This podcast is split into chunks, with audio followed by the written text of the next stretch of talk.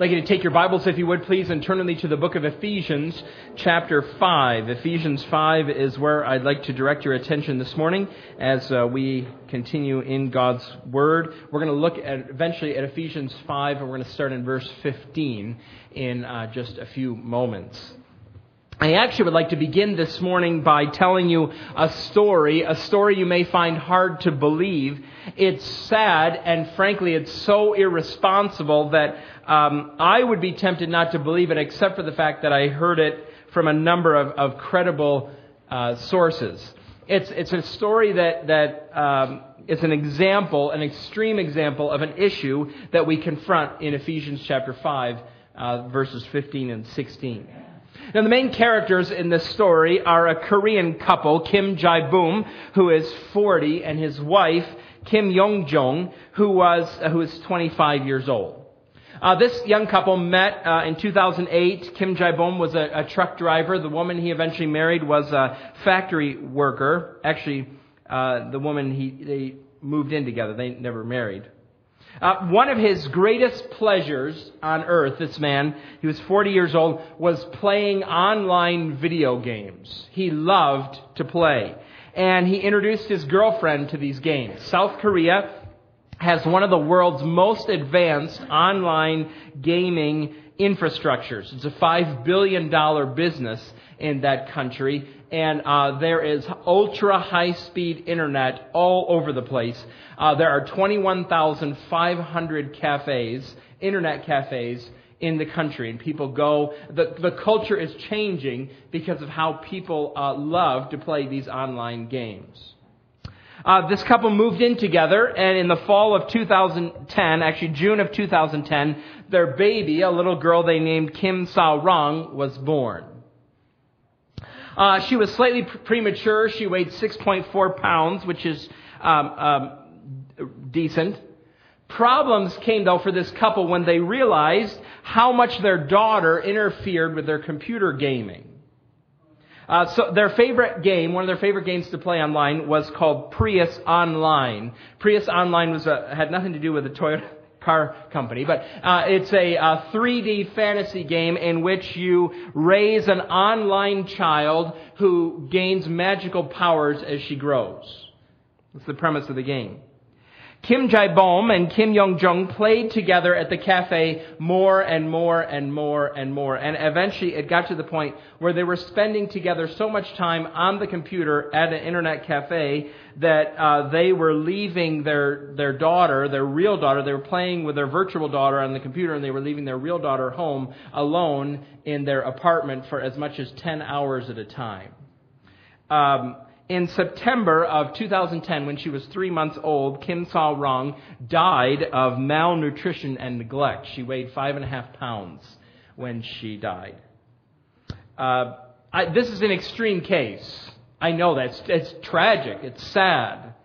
Uh, it, it's so extreme it made international news. That's why I heard about it, this young Korean couple. How could anybody spend so much time online nurturing a virtual daughter uh, that they were ignoring their real daughter that was at home? Sometimes, though, extreme cases are good to think about because they are jarring. Jarring enough, maybe, to make you think about the wise and foolish choices that you uh, make. In this case, maybe you can think about how uh, things you're pursuing online or things that happen at work or things that happen with your hobbies, how they may be suffocating the real relationships that you have, or the real skills or the real opportunities. And, and the issue that I want to show you this morning as I talk about it is not just wasted time, uh, like letting an afternoon slip by or a night slip by. I want to talk to you about this cosmic issue of good and evil that Paul presents to us in Ephesians 5.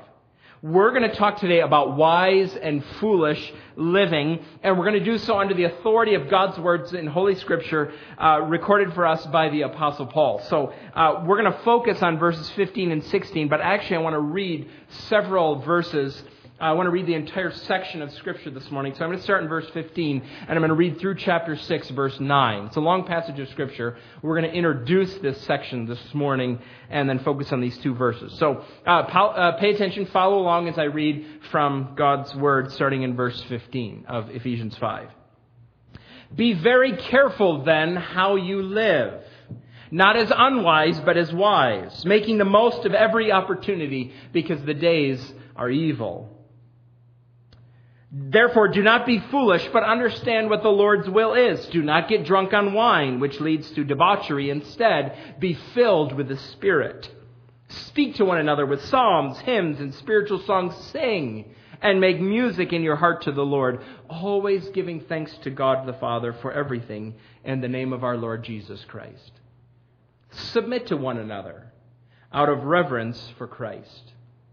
Wives, to your husbands as to the Lord. For the husband is the head of the wife as Christ is the head of the church, his body, of which he is the Savior. Now, as the church submits to Christ, so also wives should submit to their husbands in everything. Husbands, love your wives, just as Christ loved the church and gave himself up for her, to make her holy, cleansing her by the washing with water through the word, and to present her to himself as a radiant church without stain or wrinkle or any other blemish, but holy and blameless. In this same way, husbands ought to love their wives as their own bodies. He who loves his wife loves himself. After all, no one ever hated his own body, but he feeds and cares for it, just as Christ does the church. For we are members of his body. For this reason, a man will leave his father and mother and be united to his wife, and the two will become one flesh. This is a profound mystery. But I'm talking about Christ and the church. However, each one must also love his wife as he loves himself and the wife must respect her husband. Children, obey your parents in the Lord, for this is right. Honor your father and mother, which is the first commandment with a promise, that it may go well with you, and that you may enjoy long life on the earth.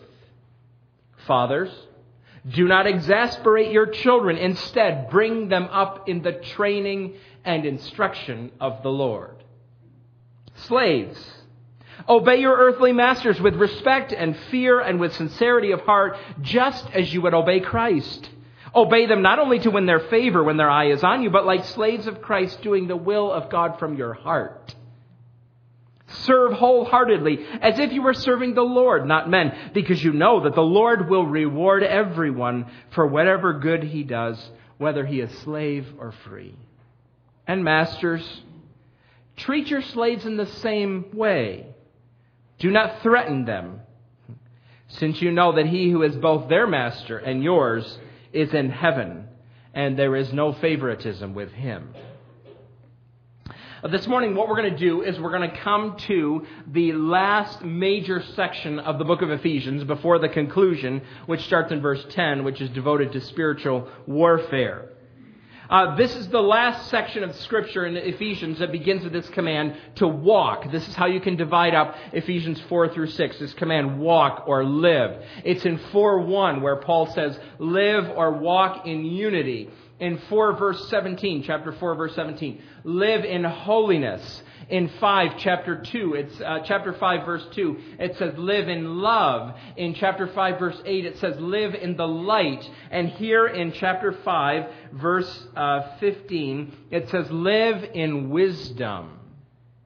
And this section is devoted to telling us what it means to live wisely now, let me just spend a few minutes talking about how this section of Scripture is put together here. Uh, the basic command here is live in wisdom, but Paul pairs that with being filled with the Spirit. There is a connection between living in wisdom and being filled with the Spirit, because in verse 18 he says, Be filled with the Spirit. Another major command in this passage. In Ephesians chapter 1, verse 17, Paul had also put together the Spirit and the wisdom. Paul says, I pray that the God, uh, uh, our Father, may fill you with the Spirit of wisdom and revelation. That is, the Spirit of God brings wisdom. Now, the fruit of walking in wisdom and being filled with the Spirit, he, uh, uh opens up for us starting in verse 19, and there's four things that he mentions here. If you're filled with the Spirit, if you're walking in wisdom, you will do these four things. You will speak to one another with psalms, hymns, and spiritual songs. You'll sing and make music in your heart to the Lord. You'll give thanks to God the Father for everything. And you'll submit to one another out of reverence for Christ. That's how you know you're walking in the Spirit, you're walking in wisdom. Those four things. And then in verses 22 through uh, chapter 6, verse 9, he gives us three pairs where there is submission to be modeled in the church wives to husbands, children to parents, slaves to masters. He, he unpacks that submission part of the scripture. This is one of the most countercultural parts in the Bible. As I was reading this passage, I thought to myself, what fool reads this verse if you don't have to? Wives, submit to your husbands in everything. Ah. It's countercultural. It's not what we expect. Uh, it, it, it's ruffling, isn't it? We're going to, Lord willing, uh, spend uh, several weeks unfolding this passage of Scripture. In fact, um, according to my plan, we're going to spend six weeks in July and August talking about this, this section between husbands and wives. That's, that's what we're going to do uh, once I return from my uh, sabbatical, unless I think better of it. Um, today, though, what we're going to do is we're going to focus uh, on these introductory words in verses 15 and 16, and I've entitled this talk for today, Basics for Walking in Wisdom. Where does all this material start? Where do we get started with these basic uh, wisdom things? These verses touch on important aspects of your life. There is not a person in this room that does not qualify in one of the relationships or does not participate in at least one of the relationships that Paul's going to unfold. Uh, everyone here is either, and you're probably more than one of these things, a wife, a husband, a child, a parent, an employee, or an employer. You fit into one of those categories. And Paul wants to talk to you about walking in wisdom as you live out your wifery, your husbanding, your uh, childness, your parenting, your working, your employing. So where do we start though? Here's where walking in wisdom begins. And I want to give you three ways to get started walking in wisdom. Three things you need to get started. Uh, we're going to spend actually, as we go over these three, the least amount of time with the first ones. My points are going to get longer as the day goes. They should get shorter, but I uh, didn't pass homiletics anyway. So here we go. Number one, you need careful consideration. You need careful consideration. Verse 15 begins, Be very careful then how you live. Or watch carefully how you walk. This is a command for us to engage in some introspection, to think carefully about our habits, our choices, our practices. Think carefully about the way you live your life. Watch. Think about this. You probably don't like it on days when you walk into work and you receive news that something's changed. There's a new boss. Oh. Here we're going to use, start using this new computer system at work. Oh. Or um, we've hired a management consultant to come and help us do things more effectively uh, around the office. You, you, you don't like that. Because the boss comes in, or the management consultant comes in, or the software there is in front of you on, on your desk, and it's going to make you change everything. That person, that boss, is going to come in and say, Why are you doing it this way? And you're going to have to tell them why you do it all. Or uh, the software isn't going to do what you've always done with the old software. You're going to have to figure out a new way to do everything. Sometimes, though, as unpleasant as it is, that it's really helpful to have somebody come in and say, "Why are you doing it this way? Is there another way? Can you improve this somehow?"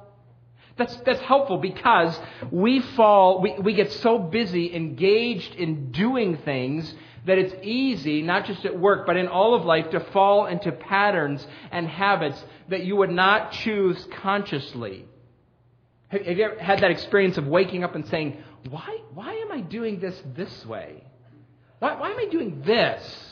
Huh. Sometimes it happens when you look over and you see somebody else doing something different and doing the same thing you're trying to accomplish, but in a lot better way. I mean, you look at your neighbor and you say, Why does his lawn look so much better than mine? Or, Why, why, what's about his marriage is so much happier that it seems like than mine? Is there something going on in what I'm doing? Paul says, Stop and think. Watch carefully. Consider. Don't fall into patterns. Don't fall into habits that you would not consciously choose. Think. You've got to uh, carefully consider. When's the last time that you really sat down and thought about what you're doing and why you're doing it?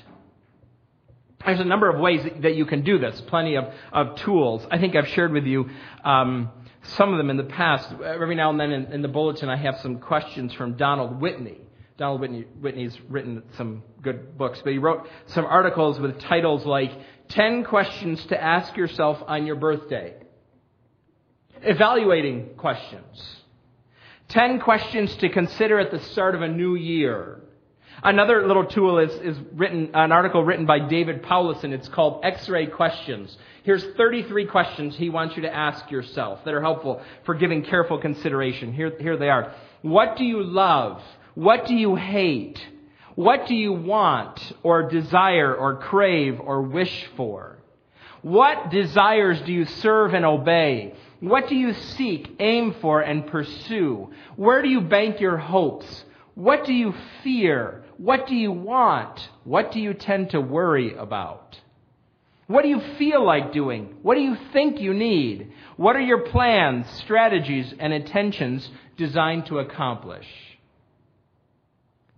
What would help is if you decide to answer these questions with a friend, someone who knows you well. Um, before he launches this an investigation into how the Spirit is supposed to change your life in all these relationships, Paul says, stop and think. Watch carefully. Consider what you're doing and where you're going. The first basic for walking in wisdom. Here's the second one that I want to share with you this morning. Number two, you need careful consideration, but secondly, you need inspired interpretation. You need inspired interpretation. That's the command in verse 15. Walk not as unwise, but as wise. That not as unwise, actually in these verses is the first not. Not as unwise. Then verse 17, not, don't be foolish. Do not be foolish. And then verse 18, do not get drunk on wine. There's three nots and three do's in these verses. Don't walk as unwise, but as wise. Um, wisdom is, is the main point of this entire uh, section. In the book of Ephesians, wisdom refers to God's ordering of the universe, how he manages and controls and structures the world he made. And by living with an inspired interpretation, we're to live our lives based on the wisdom that God has revealed, the way God has ordered and structured the world. Um, we see this link here of God's wisdom and His ordering in chapter 3, verse 10. It's worth flipping over. Look at Ephesians 3, verse 10 here. He says, um, His intent, God's intent, was that now through the church, the manifold wisdom of God should be made known to the rulers and authorities in the heavenly realms according to his eternal purpose, which he accomplished in Christ Jesus our Lord. Notice here how the passage links the manifold wisdom of God with the church. God's plan is that in His design, in His ordering of how the church is supposed to work, in the structure that He has set up for the church, it's supposed to, the church will manifest God's manifold wisdom. Which, which, by the way, is one of the reasons that we try in our church to, to um, look in the scriptures as much as possible to find out what does God say about how a church should be ordered and structured. I do not believe that we have as much freedom as some people think we do to organize our church, to structure our church we are trying to live up to the plan that God has so that our church will best model the manifold wisdom of God. That's the plan. Uh, which, by the way, huh, the rest of chapter 5 is about how marriage models the relationship between Christ and the church. So the church was structured and ordered by God so it would fulfill and reveal the manifold wisdom of God. And the marriage is this relationship that's supposed to be built on Christ's relationship to the church. So God's plan, uh, follow here, in Ephesians chapter 5, are that your marriage is supposed to be a manifestation of the manifold wisdom of God. So when we come to Ephesians chapter 5 and we uh, struggle under these verses and that awful S word, submit, what we're doing here is we are in pursuit of the manifestation of the manifold wisdom of God. It's one of the things we're after. The command in verse, we'll come to that in a few weeks. The command in verse 15 is that we're to live lives that reflect our insight into how God ordered the universe. We live in light of the interpretation of the world that is offered for us in Holy Scripture. God made the world, and as a creator of the world, we obey what he says about the world and how it's supposed to work. That's our focus and our goal. Uh, I love to read and watch mysteries. Do you like to watch or read mysteries? Especially mysteries with intricate plots.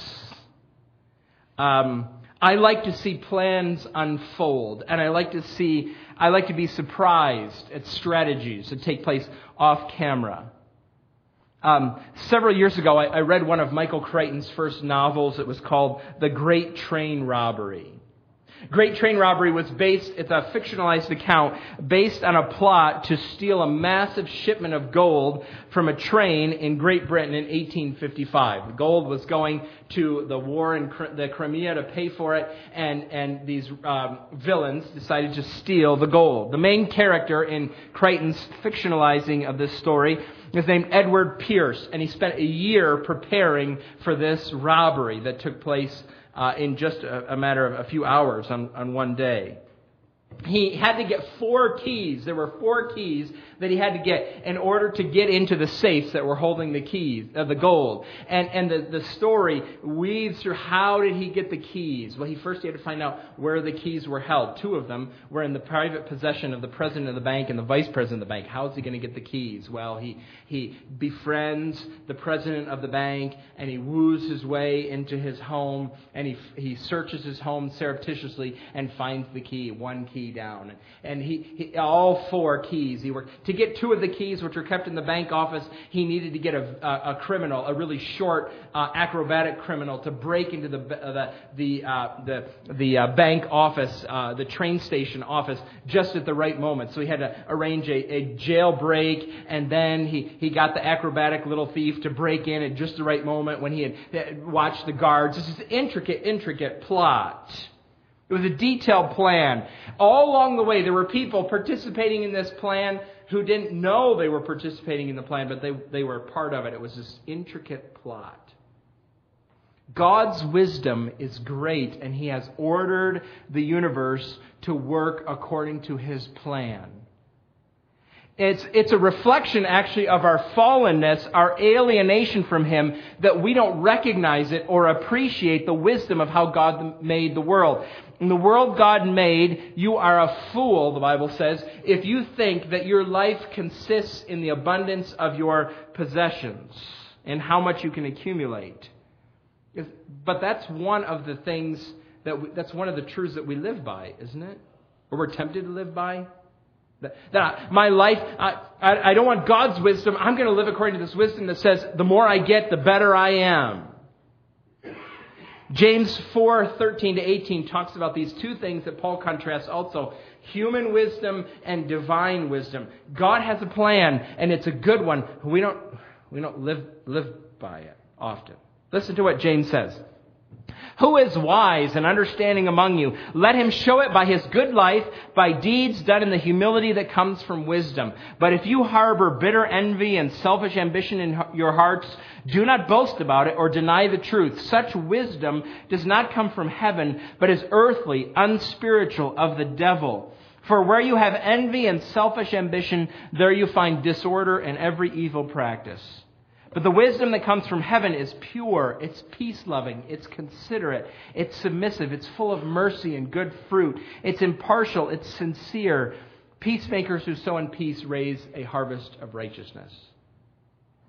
Uh, you need, we need to walk according to the wisdom that God has revealed in His Word, and we are naturally disinclined to do so. In, in the First Corinthians, in the few, first few chapters of First Corinthians, Paul talks about human wisdom and God's wisdom, and there's a difference between the two. Human wisdom is uh, selfish, it's self centered, it's promotional, it, it, glories in appearance, not substance. Uh, human wisdom uses people and it uses things to get ahead. Human wisdom is what crucified the Lord Jesus. If, if you're here this morning and, and, you're, you're not a Christian, what I want you to know is that God, the God who made you and who made everything is indisputably wise. And naturally, none of us is inclined to value or even uh, see his wisdom. We are uh, separated from his goodness, his wisdom, his, his love, because we've rejected his authority and we've gone our, our own way. Uh, Paul says, we all, like sheep, have gone astray. Maybe this is a trifling illustration, but you've been to a grocery store, right? Or Target, and you've got a cart. And one of the first things maybe you do if you're a real perfectionist with that cart is you see how, how straight does this cart go? Am I going to be battling this cart all the way through the grocery store, uh, or, or, is it going to go with me? And does it make some obnoxious sound as I'm walking around pushing it, or does it go smoothly down the, the way? uh, if, if you find one that goes smoothly and is straight, blessings be upon you, right? That's not the way grocery carts work. And it's not the way human beings work either. Not according to the plan. We're living outside of God's plan, the way He made the world, the way it's supposed to work. And we naturally ignore the way that God, ignore the God who made us, and doing so makes us objects of God's wrath. God is someday going to reassert his authority over the world, and those of us who are his enemies because we wandered away from him, we're objects of his wrath, and we're going to bear the penalty of his wrath. But in love, God has chosen to bear that wrath himself. He did it through the person of his Son, the Lord Jesus. He came and he lived perfectly. Uh, he lived a wise life under the rule of God. He, he was crucified. His death was more than just a judicial decision. It was a death of cosmic significance because on the cross, God poured out his wrath on his son. The wrath that we deserved.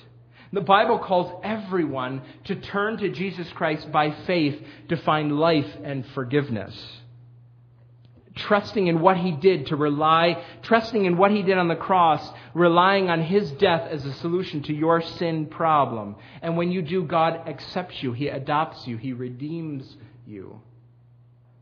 Turning to him is a decision that runs counter to human wisdom. Human wisdom is proud, it's self promoting, it is not humble, it does not recognize uh, its, its, its errors. And to these believers, Paul says in Ephesians 5, you've got to walk in God's wisdom. By doing so, Paul is reflecting a lesson actually that is all the way through the book of Proverbs. Pastor Scott read verse, verses from Proverbs today. Get wisdom. You have got to seek after and long for and value wisdom. This is in particular a command that God gives to young people. Um, it,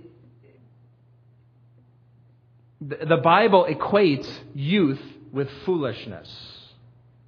Yesterday, my family and I, we had a great day. We went to Dutch Wonderland. And we were standing in Dutch Wonderland, and somebody got off. They were getting off ahead of us, the bumper cars, and this little four-year-old boy was just running, running out of the bumper cars. And his his father said to him, um, Wyatt, I don't remember his name. Wyatt, don't run here at Dutch Wonderland. They don't like it if you run at Dutch Wonderland. And I thought to myself, this is a four-year-old kid. He's in Dutch Wonderland. It's like the hyper child capital of the world, right? And, and probably his dad had fed him Cocoa Puffs for breakfast. Okay? He says, don't run, Wyatt. And Wyatt's like, oh, what are we going to go to next? You know, Wyatt can't help it. Running is endemic to four year old boys who are juiced up on Cocoa Puffs in a Dutch Wonderland. That's what they do. The Bible says if you are young, don't take this the wrong way, you are foolish. You have got to get wisdom. You've got to seek it. You've got to long for it. If you graduate from high school and college, boy, congratulations. You are foolish. You need wisdom. You need to seek wisdom. It's, it's my hope that every time we open this book as a church, God will set us aright and, and God will help us see His wisdom more clearly, that we need to walk in it and value it. In fact, the book of Proverbs is that uh, uh, guarantees, open up, opens uh, itself with these wonderful promises. If you want wisdom, study what I'm going to say in this book. Because you in your life, and if you're going to walk in wisdom as a wife, as a husband, as an employer, as a child, as, as a, a, an employee, if you're going to walk in wisdom this way, you've got to, if you're going to walk well, you've got to seek wisdom. You need an inspired interpretation of your life, of your world. There's one more thing that I want to talk about that you need here. You need careful consideration. You need an inspired interpretation of the world. And third, you need diligent discipline. Diligent discipline. Verse 16 says, Make the most of every opportunity because the days are evil. That is, redeem the time or take advantage of every opportunity. Why? Because the days are evil. Now, with just a quick glance, this is a verse that presses us on our self control and our wasting time. How do you waste time? Uh, I'm not talking here about rest. Some of you desperately need rest. Some of you confuse rest and wasting time. Uh, some of you today are going to read the newspaper or take a nap or watch a baseball game or a show on, on television or read a novel or you'll sit on your porch and watch fireflies. That's wonderful. Some of you desperately need to do that. There's a difference between rest and wasting time. But I want to ask you about wasting time. How do you let time slide by unused, unclaimed? How do you waste time? Now, uh, probably half of you would say, uh, if you are at all typical of Americans and what they say about their time, probably half of you would say, we waste time with the internet. Facebook, surfing, Pinterest. Do you know what Pinterest is? Pinterest is uh, it's a site online where you can find all kinds of great ideas uh, to make your life better, and it, Pinterest helps you organize them in one one place. Unfortunately, the lie of Pinterest is that many people confuse collecting good ideas with actually accomplishing those good ideas. Just because you have found 47 ways to organize your kitchen does not mean that your kitchen is automatically organized. And you can spend four hours online trying to find ways to organize your kitchen and think, wow, I got so much done as you turn around and look at your counter, which is a complete disaster. You haven't actually done anything. But Pinterest makes you feel good about it because you got ideas now. So that tomorrow you can find 47 ideas for your garden. Um, uh, you can waste time watching endless hours of television. Most Americans, about three hours a day, they watch television or playing video games. This is the scourge of young men. Two hours and 43 minutes a day is the average that young men 18 to 34 play video games. Uh, actually, young men 18 to 34 play more video games than teenagers. Uh, you can waste time talking on the telephone endlessly. Hours and hours go by. Uh, none of these things are evil in themselves. It, it might be a legitimate expression of rest, but some of you feel out of control about this. And your life is consumed by time wasting activities. And with the use of the word evil here, Paul is, um, passage, this passage, Paul in this passage is trying to unmask these time wasters. Uh, by and large, the things that I have mentioned, Facebook, television, uh, uh, other things from the internet, they do not exist to help you, to sanctify you, to assist you. They actually exist to draw you in and to hook you like a fisherman uh, hooks a fish. They are designed to attract your attention and to keep it and hold it because the more time you spend staring at a screen, the more commercials you watch, and the more uh, uh, uh, revenue goes to that television show, uh, television channel, network. The more time you spend surfing around Facebook, the more time you'll see those ads, and the more revenue goes into Mark Zuckerberg's pocket. They're not there to help you, they are there to attract you and to keep you and to draw you in. This is the most obvious, I think, on local news channels, the stations. Uh, let, us say at 10 o'clock, uh, they'll come on, you're, you're, watching a television show, and th- this, it's, it's blatant. They'll say, What's in store for the weather this weekend? It might get rough. And you think to yourself, It might? I better be there at 11 to find out what happens. Or they'll come on and say, Two people are dead. We'll have the details at 11. Who's dead? This Is somebody I know? How did they die? I better find out.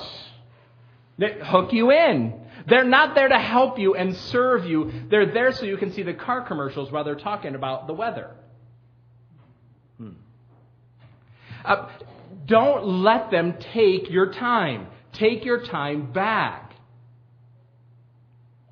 Uh, there's more here, though, than just this warning about wasting time. There are cosmic forces at work. The days are evil, Paul says.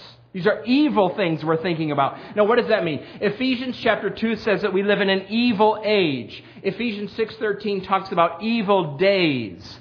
This world, Paul says, remember, you need to understand that this world is dominated by someone who is the God of this age who does not want God to be known, loved, thanked, honored, or followed.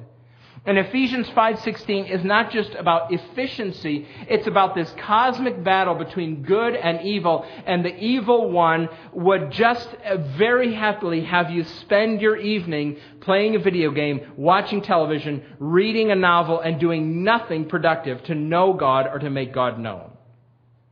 Now, I know this is more than just uh, uh, wasting time. This is a cosmic battle, also because he uses this phrase, take advantage Take advantage is a phrase that's used elsewhere in Scripture with special reference to our witness as Christians in the world.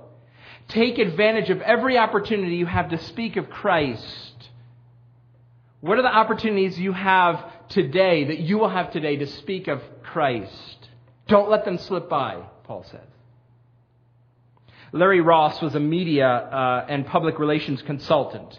And towards the end of his career, he started working with the Billy Graham Evangelistic Society, uh, Association. And, and he arranged the details for Billy Graham for hundreds of radio and television appearances.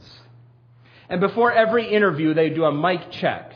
They, uh, uh, Mr. Graham, they say, "Would you please speak into the microphone so that we can test the microphone for levels?" And undoubtedly, with, without missing a beat, Billy Graham would say John three sixteen. For God so loved the world that he gave his one and only Son, that whosoever believes in him should not perish but have everlasting life. Uh, Larry Ross asked him about it.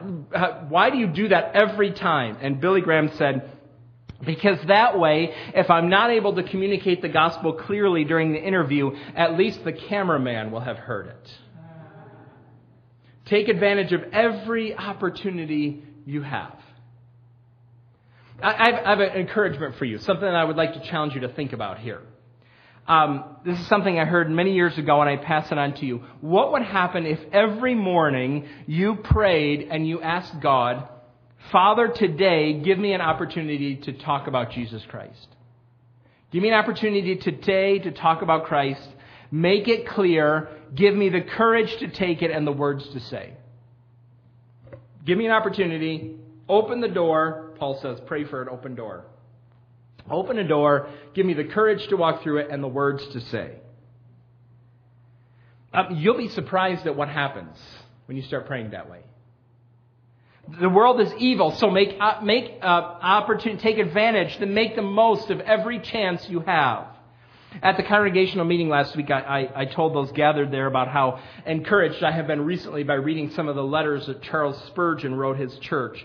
And when Charles Spurgeon was out of the pulpit due to illness, he would write his church and consistently in them he would say, he, he would talk about his desire that more people would become followers of Christ. One line that sticks out in my mind is, he says, I long to see hundreds saved. It's a marvelous line. I long, he's hundreds of miles away from his church. He's thinking about his church in London. He says, I long to see hundreds saved. Um, wouldn't that be wonderful for our congregation for that to be true of us? I long to see hundreds, hundreds of people in Millersville, or in Willow Street, or in Lancaster, or Hempfield. Verse 16 is how we're going to have to think if this is going to become reality. Take advantage of every opportunity because the days are evil. Don't waste time. But even more, you need to seize every opportunity that you have. It is basic to walking in wisdom. Let's pray, shall we?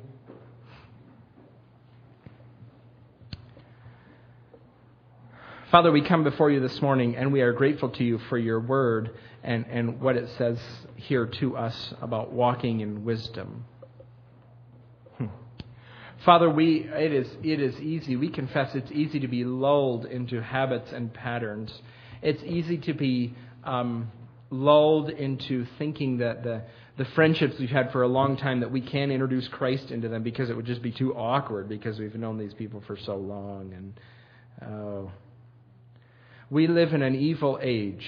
Uh, a, a, world system that does not want Christ to be known. In fact, it wants to steal the opportunities that we have.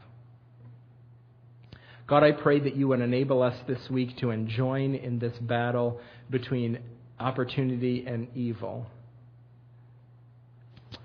Uh, Charles Spurgeon longed to see hundreds saved, he said. It would be our delight, Father, to welcome hundreds into our congregation, into the family of God.